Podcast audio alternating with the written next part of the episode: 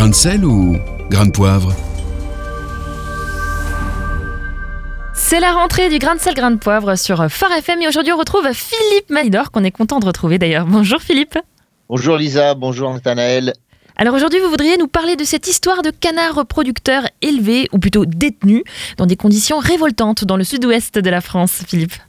Oui, et c'est encore euh, l'association L214 qui, sur alerte d'un employé d'un élevage de canards mâles à Lichos, dans les Pyrénées-Atlantiques, dénonce des sommets dans l'horreur.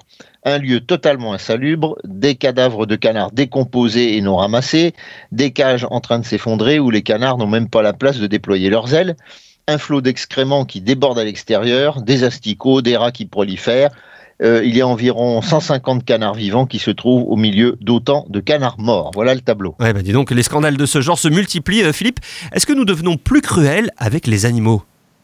Bien, il y a sûrement la conjonction de deux phénomènes. D'une part, l'industrialisation des élevages de vaches, de porcs, de volailles, etc., qui fait que les éleveurs deviennent des industriels qui ne connaissent plus leurs animaux et n'y voient que de la rentabilité potentielle. Et n'oublions pas les abattoirs qui, soumis à des rendements fous, vont jusqu'à torturer des animaux en ne prenant pas le temps des procédures réglementaires pour les tuer.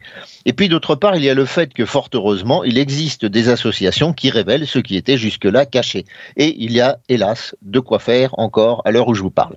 Certains disent que L214 est le cheval de Troie des véganes, des gens qui veulent interdire toute consommation de viande et même l'utilisation de tout ce qui provient des animaux comme le cuir. Oui, ben, euh, c'est possible, mais quand une situation révoltante est dénoncée, même par des gens avec qui nous ne sommes pas en accord sur tout, eh bien, il faut faire cause commune. En tant que chrétien, je considère que les animaux sont absolument dignes de respect. Même si on admet qu'ils sont là en partie pour être utilisés et même parfois pour être mangés par les humains, la moindre des choses est de leur assurer une vie agréable avant de les abattre, avec une forme de gratitude qui d'ailleurs existe dans certains rites religieux. Si nous devions nous-mêmes abattre un cochon au lieu de ne voir qu'une saucisse ou du pâté dans notre assiette, eh bien je crois que nous réfléchirions davantage au respect des animaux. Mais n'est-ce pas cruel de tuer des animaux de toute façon, Philippe? Bah oui, on peut le penser. Mais n'oublions pas que tout animal vivant finira par mourir, comme nous d'ailleurs.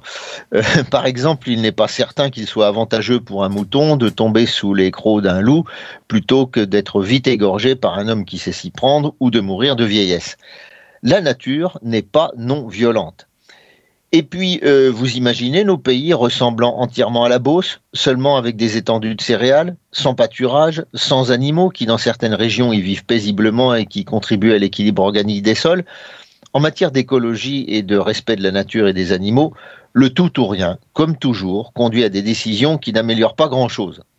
En tout cas, signons des pétitions, boycottons les circuits qui maltraitent les animaux et essayons de peser pour que les bêtes qui nous nourrissent soient traitées avec reconnaissance. Merci beaucoup Philippe Malidor. Réécoutez, partagez, tous vos replays sont sur farfm.com.